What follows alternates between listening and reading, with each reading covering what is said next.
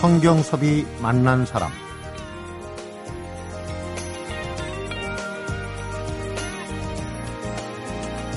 요즘 바깥 나들이라도 할라치면 불과 한 달 전만 하더라도 멀리 갈 것도 없이 보름 전만 하더라도 바람, 또 햇빛이 이런 느낌이 아니었는데 노심초사 기다리지 않아도 절로 찾아오는 계절이 있다는 게 그 어느 해보다 반갑습니다. 그런데 지금 오스트레일리아나 뉴질랜드 같은 남반구에 찾아든 계절은 가을이 아니죠. 봄입니다. 지금 내게는 가을이 찾아왔지만 누군가에겐 봄이 찾아가기도 한다는 얘기입니다. 그래서 배려의 마음은 늘 지니고 다녀야 하는 게 아닌가 싶습니다. 내가 가을이라고 상대방도 가을이라는 법은 없으니까 말이죠. 성경섭이 만난 사람, 오늘은 임진모 음악평론가하고 오은영 영화 칼럼니스트가 준비한 가수와 배우를 만나보는 시간으로 함께합니다.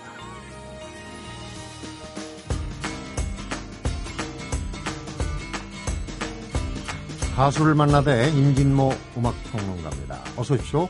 네, 안녕하세요. 네, 바야흐로 네. 가을입니다. 이렇게 이제 수필이나 편지가 네. 많이 시작이 됩니다. 정말 순식간에 변하는 것 같아요. 한 2개월을 고통스럽게 보내다가 이제 저녁에 잘 때 아침에 일어날 때 약간 선선하니까 네. 전혀 분위기가 다릅니다. 감기 조심해야 네네. 됩니다.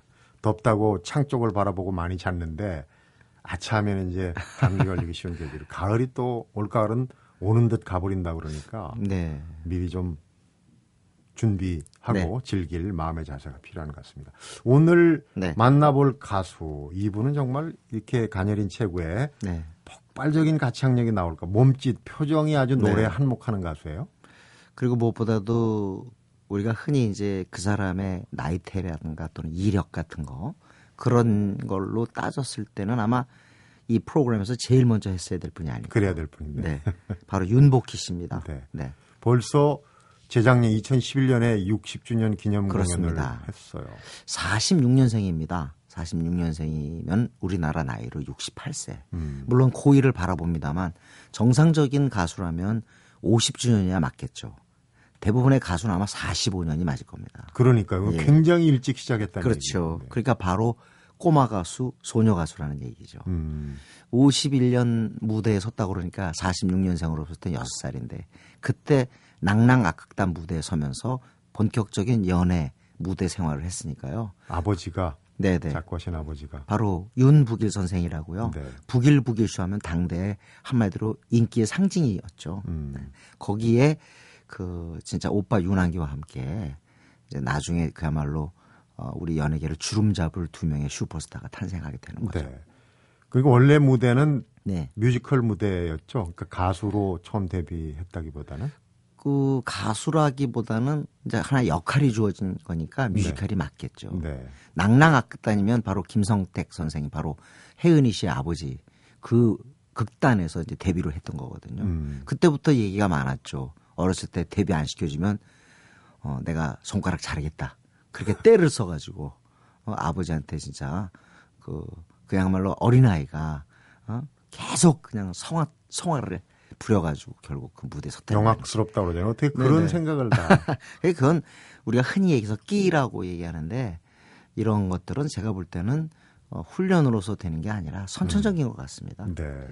가수 데뷔는 그 윤복희 씨 뭐 노래가 네, 예, 예. 그렇게 많지는 않아요. 그런데 가수 데뷔는 좀 더 있다가 그렇습니다. 뮤지컬 무대 또 극단 무대에서는 쭉 활동을 하다가 사실은 이 음반 취입은 워낙 그 외국하고 우리 한국으로 번갈아 왔다 갔다 했기 때문에 네. 음반 취입의 기회는 하춘화 씨보다 느린 거로 합니다. 그래서 아마 공식 그 소녀 가수의 기록은 하춘화 씨가 갖고 있을 텐데 네. 사실은 뭐 훨씬 더 무대에 섰던 경험을 따지면 역사가 더 짧아지겠죠. 윤복희 씨에게로 네. 그 기록이 넘어올 겁니다. 어쨌든 혜은이 또는 뭐 윤복희 그리고 그 하춘화 이런 가수들의 공통점은 전부 다 소녀 가수죠. 네네. 지금도 소녀 이미지예요. 그러니까 따지고 보면 아까 임진모 씨도 우리 프로그램에서 이제 제일 처음 모셔야 될 네네. 연륜이나 여러 가지를 네, 따질 때 원조 아이돌 가수라고 볼 수도 있고 또 그렇습니다. 원조 한류 스타 외국도 네. 많이 왔다 갔다 했어요. 그런데 예, 그러다 보니까 여러 가지 사실 윤복희 씨한테는 노래나 연예 활동 못지않게 그 네. 화제를 불러요. 우리가 그렇습니다. 그 당시 가십거리라고 그러는데 이 미니스커트 얘기는 빼놓고 갈 수가 없어요. 근데 정말 이 연예계는 화제의 셈인 것 같아요. 예나 지금이나. 근데 그런 것의 본격적인 시작이 윤복희 씨가 아니었을까. 한마디로 해서 핫 이슈, 4미닛 노래로 하면 핫 이슈의 핫 주인공이 이슈. 바로 윤복희고 한마디로 얘기하면 뭐 이슈 메이커, 화제의 생산자 그 역할을 갖다 도맡아서 했던 분이죠. 최초라는 단어를 많이. 그래서 이제 예. 미니스커트는 처음 국내 윤복희 씨가 이제 귀국을 하면서 들여왔다. 그때 제가 기억해도 공항에서 내리면서 미니스커트 사진이었던 걸로 기억하는데 뭐 본인은 그때가 내가 귀국할 때 겨울이었는데 네. 그때 어떻게 내가 그 추울 때 내가 미니스커트를 입냐. 그 사진은 한마디로 언론에 공개된 사진은 전부 내가 미국에서 공연할 때 찍은 사진이다. 네. 그렇지만 그때 당시 67년, 68년만 해도 여성이 무릎 위에 스커트를 입는다는 건 상상할 수 없는 시대. 단속했잖아요. 자들 경찰들이. 상상할 수 없는 사례였습니다. 그리고 더군다나 윤복희 씨가 그때 굉장히 뭐라 그럴까 요즘 영어로 얘기하면 큐트하다 그럴까요. 귀엽고 몸매가 아주 마른 스타일이었기 때문에 하나의 그 남성들로부터 하나의 아이콘, 네. 아이콘이 됐었죠. 근데 이제 미니스커트 때문에 저도 아주 어렸을 때입니다만 미니 아가씨인가 하는 타이틀의 영화가 나왔어요. 그때 같이 했던 사람이 남진이었습니다. 네. 나중에 이 남진과는 결혼을 하게 되죠. 그리고 그때 68년에 공연에선가 그때 아주 신문에서 아주 굉장히 화제가 됐었는데 공연 중에 약혼을 발표할 거예요 아마. 공연 중에. 그게 이제 유주용 씨입니다. 네. 우리한테는 부모라는 노래가 아직도 이렇게 라디오 전파를 타고 있는데요. 더군다나 경기고등학교를 나왔죠. 서울대를 나왔던 당대 엘리트. 그리고 독일계였죠. 독일계. 네, 독일계. 네, 혼혈이었는데 그 어떤 로맨스가 정말 대단한 화제를 불러일으켰죠. 음반도 나올 정도였으니까요. 그 얘기도 그렇고 또 나중에 이제 유지용 씨 헤어지고 난 다음에 이제 남진 씨과 이제 결혼을 하게 되는데 얼마 전에 또 뭐 그 한 프로그램에 나와가지고 사실 내가 남진 씨를 이용한 거다. 뭐 이런 얘기까지 했었는데 그때 이 윤복희 남진 그 기자회견, 결혼 발표 기자회견은 진짜 센세이션이었습니다. 다들 놀랐으니까요. 충격이죠, 충격. 김지미 나훈아 결혼과 상당히 비교되지 않을 수가 없는 상황이었거든요. 네. 왜냐하면 남진 나훈아가 라이벌이었기 때문에. 점입 가경입니다. 노래 한 곡 듣고 이런 데는 가는 게 좋을 것 같아요. 그 67년에 이제 그 이봉조 선생이 작업을 했던 곡인데요. 원래 타이틀곡은 다른 곡이었지만 PD들이 이 곡을 선곡해서 바뀌었어요. 네. 웃는 얼굴 다정해도. 그 곡으로 사실은 윤복희가 가수로서 자리매김을 하게 되죠. 이게 네. 첫 앨범이에요. 67년. 그러니까 남진의 전성기가 완전히 도래한 바로 그때였습니다. 네. 경쾌한 곡입니다. 예. 한번 듣고 연예가의 예전 원조 예. 뒷얘기 들어보도록 하겠습니다.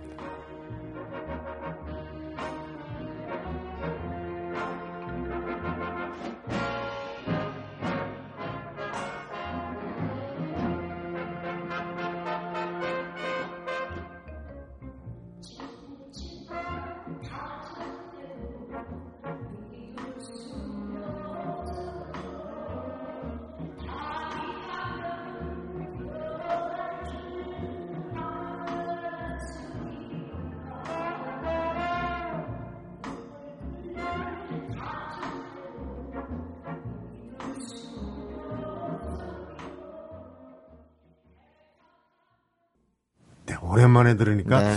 이런 곡이었나? 그때는 분명히 이 노래가 결코 느리지 않은 네. 비교적 그 미드 템포의 노래였는데 지금 들으니까 완전히 느린 곡이네요. 지금 들으니까. 그리고 그때는 뭐 상대적이죠. 그러니까 상대성 이론입니다. 그때는 느린 곡들이 많다 보니까 이거 굉장히 빠르고 경쾌하다고 생각했는데. 맞습니다. 그 70년 제1의 대학가요제에서 그 이수만 씨하고 명현숙 씨가 서해 보는 게 음성의 음반에 담겨 있잖아요. 네. 그걸 오랜만에 들었더니 거의 뭐 북한 사투리에 그 준하던데 지금 들어보니까 그때 당시에는 이 창법도 이랬나 싶어요. 남쪽 북쪽의 노래가 그렇게 큰 차이는 없었던 것 같습니다. 그리고 창법을 이렇게 지금 제가 들어보니까 블루스적인 좀 더 정확히 얘기하면 소울적인 창법이에요. 네. 그때 미국의 당대의 그 유행이 소울이었거든요. 네. 근데 윤복희 적어도 음악 인생, 뮤지컬의 인생에서 빼놓을 수 없는 그 키워드가 제가 볼 때는 바로 소울이 아닌가 싶어요. 네. 영혼으로 노래 부르죠. 그리고 사실 소울 가수들이 그렇게 샤우트를 하고 그 온 정성을 다해서 그 에너지를 다 뿜어내서 노래를 하기 때문에 얼굴이 일그러질 수밖에 없습니다. 네. 그러니까 윤복희 씨가 조금 하이톤을 구사하게 되면 굉장히 얼굴이 거의 오열하는 느낌. 그 우는 느낌의 얼굴이 나올 수밖에 없어요. 그래서 네. 그래서 그때 이제 좀 안티팬들이 지금으로 얘기하면 있었어요. 그런 모습들이 네. 왠지 네.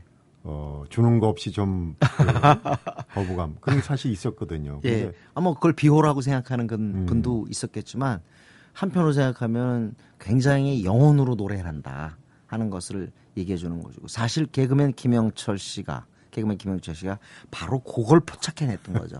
그리고 그거는 바로 1979년 서울국제가요제에서의 대상을 탈 때 이 여러분이라는 곡이 바로 오빠 윤항기 씨가 작사 작곡을 했습니다. 그러니까 그 완전히 그 가족송이라고 볼 수도 있는데요. 그리고 또 이제 자기 어떤 종교관을 갖다 반영한 그런 노래라고 할 수 있는데 그때 그 노래가 딱 저는 그 중계를 다 봤는데요. 실황을 다 봤는데 그 보는 순간 저 노래가 대상을 받겠다는 생각이 들었어요. 네.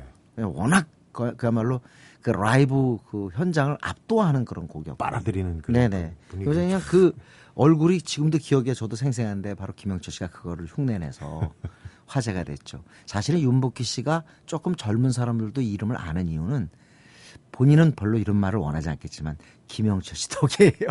그것도 있고 네네. 여러분의 제2전성기에 있었잖아요. 나가수에 네네. 임재범 씨가 또 기가 막히게. 그렇죠. 뭐 임재범 씨 인생과도 또 연결시킬 수 있는 그런 곡이라고 해서 더 화제가 됐는데 어쨌든 저희 우리 국내의 그 음악 팬들이요. 노래 그 창법 그런 자체보다도 제가 볼 때는 그 속에 담긴 드라마를 좋아하는 것 같습니다. 근데 정말 여러분은 드라마틱한 그런 곡이죠. 그렇죠. 네, 그러면서 대상을 받게 됐습니다. 사실 네. 그거보다 더 중요한 거는 그 2년 전, 그러니까 77년에 이게 빠담빠담이라고 하는 종의 뮤지컬이죠. 거기에서 이제 그 에디트 피아프 역을 맡게 되는데 사실 빠담빠담이 에디트 피아프 히트곡이기도 합니다. 네. 이미지가 좀 비슷해요. 에디트 피아프.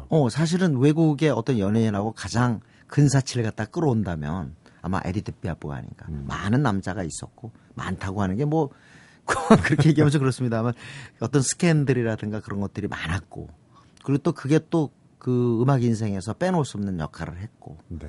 그런 게 어떻게 보면은 그 에디트 피아프의 그 굴곡진 인생을 담지 않았느냐. 사실은 한국의 에디트 피아프라는 타이틀로 늘 뮤지컬에 임하기도 했죠. 네. 그러나 윤복희 선생님 때 더 중요한 역할은 그 에디트 피아프가 아니라 막달라 마리아죠. Jesus Christ Superstar. 이 역할만 제가 알기로 굉장히 오래 했거든요. 네. 그래서 뭐 그 뮤지컬 쪽에서는 한국 뮤지컬의 데모다 하는 그런 영예로운 타이틀을 갖다가 그 붙여주기도 했습니다. First time ever 네. I saw your face. 맞습니다. 그렇습니다. 예. 발음 좋습니까? 근데 윤복희 씨가 참 연습벌레라고 네네. 불릴 정도로 아주 연습을 많이 하고 근데 여러분 얘기도 했는데 굴곡진 인생 네. 아버지를 따라다니면서 네. 이제 유랑극단 교통사고도 뭐 있었죠. 생명을 잃을 뻔한 순간도 많고 그런데 그리고 어머니가 아주 어렸을 때 일찍 돌아가셔가지고 정말 그 남매가 정말 엄청난 고통 속에 그 성장을 하게 되죠. 그래서 저는 윤복희, 윤항기 이름을 들으면 고생 많이 한 사람. 그래서 결국 그렇게 고통을 수반해서 성공한 사람이 진짜 성공이다 하는 그런 생각을 갖게 됩니다. 네. 무대 사고로 또 어느 인터뷰 보니까 왼쪽 다리 근육이 네네. 절단이 네. 돼갖고 사실상 장애인이다 뭐 그런 얘기도 하고 그러는데 참 그런 갓난고초. 제가 50주년 공연을 가고 그때 느꼈던 게 그 뒤로 또 10년이 지났습니다만 아직도 살아 있습니다. 아주 그냥 뭐 무대를 갖다 그렇게 압도하는 그 카리스마 부분은 정말 이게 타고난 끼가 아닌가 싶어요. 네. 뭐 이제는 끼라는 말을 붙일 수 없을 정도의 그런 어마어마한 나이대 그리고 이제 무대 커리어를 쌓으신 분이지만 60년 기념 공연을 더군다나 전국 순회로 했다는 것 자체가 윤복희의 인생, 음악 인생 모든 것을 말해줍니다. 아마 이 타이틀은 우리 한국에서 깨지지 않을 수도 있지 않느냐 하는 그런 생각도 들고 네. 윤복희 씨가 어떻게 건강관리를 하고 계신지 모르지만 한번 65년, 70주년도 한번 도전해볼 필요가 있지 않을까 생각합니다. 네. 아무나 할 수 있는 게 아니에요. 6살에 시작했으니까. 네네. 자, 오늘 가수를 만나다 윤복희 씨 편 당연히 이 노래로 마무리를 그렇습니다. 해야 되겠죠. 네. 생각보다 노래가 길어요. 네. 그만큼 라이브에 딱 맞는 곡이라는 거죠. 여러분입니다. 네. 임진모 씨 수고하셨습니다. 감사합니다.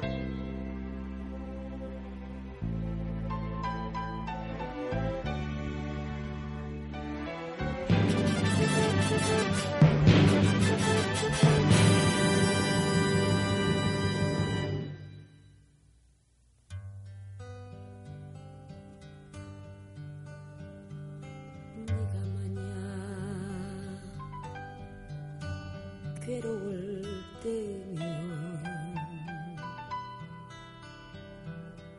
내가 위로해줄게. 내가 만약 서러울 때면 내가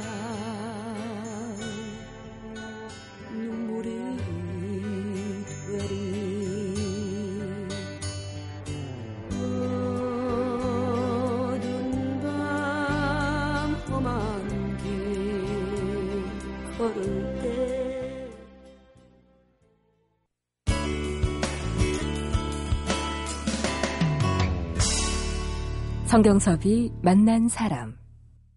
영화 칼럼니스트 오은영 씨하고 함께하는 배우를 만나다 시간입니다. 오은영 씨 어서 오십시오. 네, 안녕하세요. 오늘 만나볼 배우, 여배우네요. 맞습니다. 제 개인적인 표현으로 치면은 정말 귀한 배우인 것 같아요. 네. 연기도 잘하고 갈수록 이뻐지기도 하고 또 소신 있는 인생관을 가지고 있는, 거기에 정말 요즘 행복한 결혼 생활까지 만들어가고 있는 참 부럽기도 하고 귀한 네. 배우 문소리 씨 만나보겠습니다. 문소리 씨는 처음 등장한 영화에서부터 쭉 이어지는 게 아니라 막 파격 변신을 한 여배우예요. 근데 요즘 한국 영화가 여배우가 물론 등장을 하지만 중요한 역할은 전부 남자 배우들. 그러니까 네. 좀 남자 배우 판이다. 정신에. 나쁘게 얘기하면. 그렇죠. 그 가운데도 정말 몇 안 되는. 맞습니다. 그 손에 꼽는 여배우 중에서도 확연한 색깔을 가진 배우가 바로 이제 문소리 씨가 아닌가 그런 생각이 드는데, 뭐 말씀드렸듯이 뭐 연기도 잘하고 예쁘고 대중들의 무난한 사랑을 이어가는 길이었다기보다는 남들이 이렇게 쉽게 하지 못하는 역할들, 또 배우로서의 스크린 안에서 또 개인으로서의 뭐 스크린 밖에서 네. 이런 어떤 남들이 쉽게 하지 못하는 일들을 좀 많이 한 것 같아요. 특히 남들이 하기 쉽지 않은 역할을 처음부터 보여준 게 이제 영화 오아시스 아닙니까? 네, 맞습니다. 물론 이제 뭐 첫 데뷔 작품은 박하사탕이었지만 그 다음 작품이 오아시스를 보면서 중증 뇌성마비 여주인공이었단 말이죠. 네. 그걸 보면서 야, 원래 아, 저 인물이 그냥 저 배우가 배우라고 하긴 그렇죠. 저 인물이 원래 뇌성마비 환자인가 보다. 네. 뇌성마비 이제 그 장애인인가 보다라는 생각을 했었어요. 장애인이 장애 연기를 하는 걸로. 네. 설마 일반인이 이런 연기를 하는 게 가능하다고는 생각하지 못했었는데, 정말 기억나시죠? 이렇게 심하게 비뚤어진 입과 얼굴, 뭐 뒤틀려는 팔과 다리, 뭐 또 어눌하게 짝이 없는 말투. 그거를 20대 여배우가 소화하고 있으리라 생각하기 힘들었었습니다. 네. 그리고 이 영화 속에서의 문소리가 더 특별했던 이유는 이렇게 뭐 단순하게 외적인 어떤 그 장애인의 어떤 흉내내기에 그치지 않고 그 장애인 공주, 여주인공이 공주라는 캐릭터와 갖는 정말 깊은 감정, 감성 이런 거를 참 소름 끼치리만큼 애절하게 또 잘 표현했죠. 연기까지 아주 리얼하게 네. 한 거예요. 근데 네. 문소리 씨가 처음에 스크린에 등장한 데는 이창동 감독님, 나중에 장관도 하셨지만은 네. 역할이 굉장히 컸어요. 맞습니다. 이창동 감독이 발굴해내고 키운 배우. 네, 그렇죠. 네, 첫 말씀드렸듯이 데뷔 작품이 이제 박하사탕이라는 영화인데, 당시에는 이 문소리 씨가 무명의 연극 배우였다가 정말 그야말로 혜성같이 나타나게 되었던 거죠. 뭐 말씀드리면서 자연스럽게 문소리라는 배우가 어떻게 배우가 되었나 뭐 이런 얘기 좀 나눌 수 있을 것 같은데 네. 원래 뭐 너무 조용하고 평범하고 새침한 여학생이었다가 우연히 연극을 한 편 보게 됩니다. 근데 최민식 씨가 주연하는 연극이었어요. 에쿠스라는 연극을 보는데 이게 연극 자체가 굉장히 뭐 노출이나 내용적인 면에서 좀 파격적입니다. 한마디로 센 연극이었는데 네. 그걸 보고 와 이거다.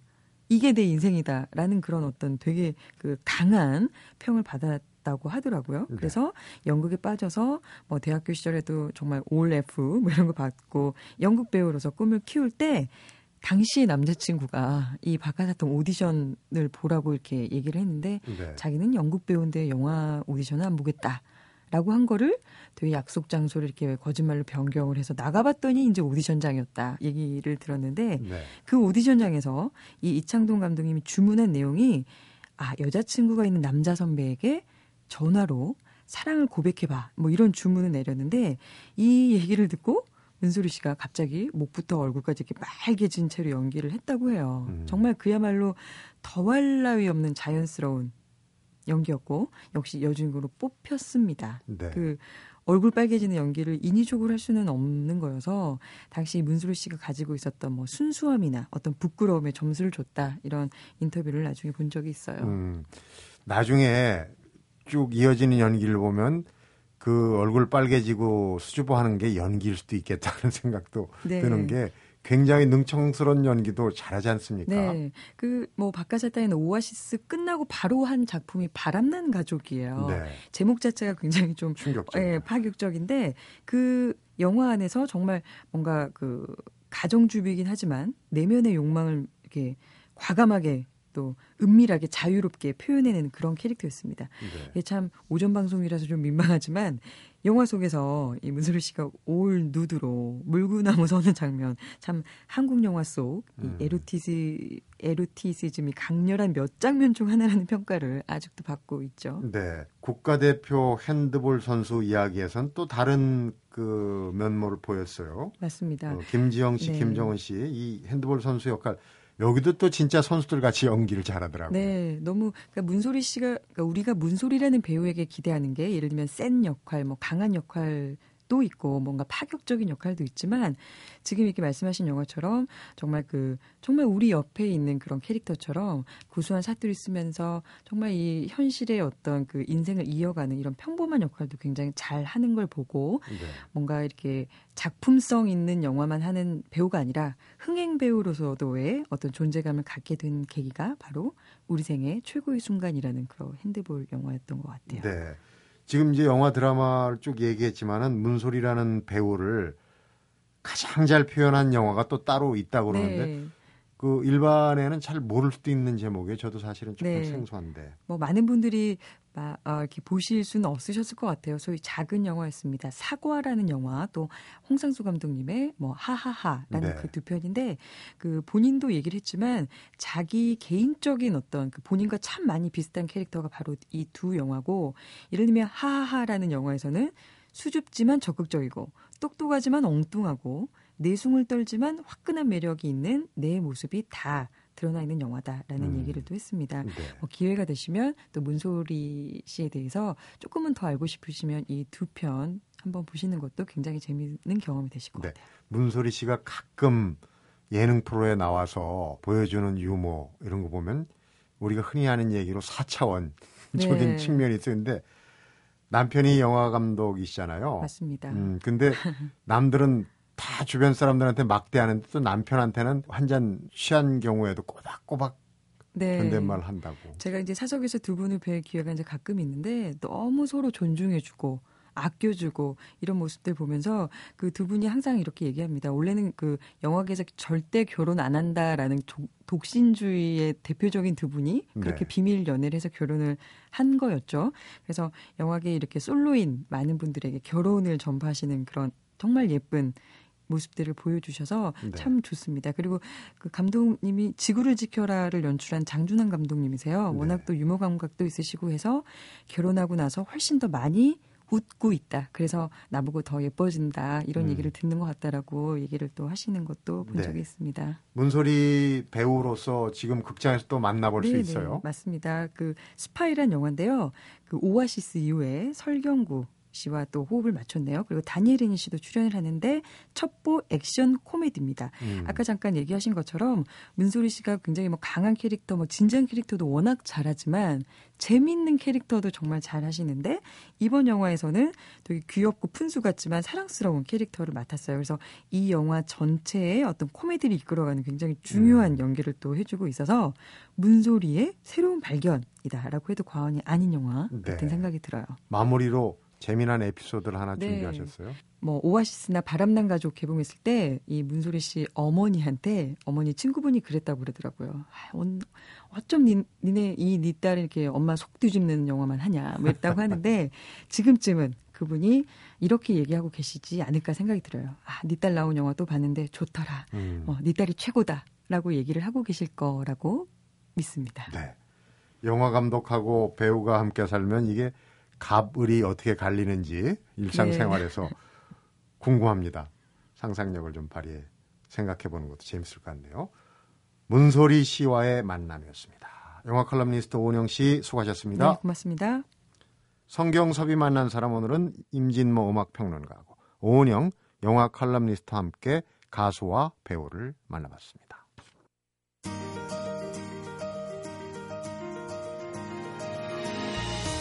오늘이 바로 이슬이 맺히면서 가을이 본격적으로 시작된다는 백로절기인데요. 농사가 주된 삶이었을 때는 이 백로 무렵이 추수할 때까지 잠시 일손을 쉬는 때였다고 그러네요. 고된 여름 농사를 다 짓고 추수할 때까지 잠시 손을 놓고 쉬는 때 얼마나 한가롭고 평화로웠을까요? 풍요로운 가을 들녘을 상상하면서 그 기분만이라도 잠시 빌려보시기 바랍니다. 성경섭이 만난 사람 오늘은 여기서 인사드립니다.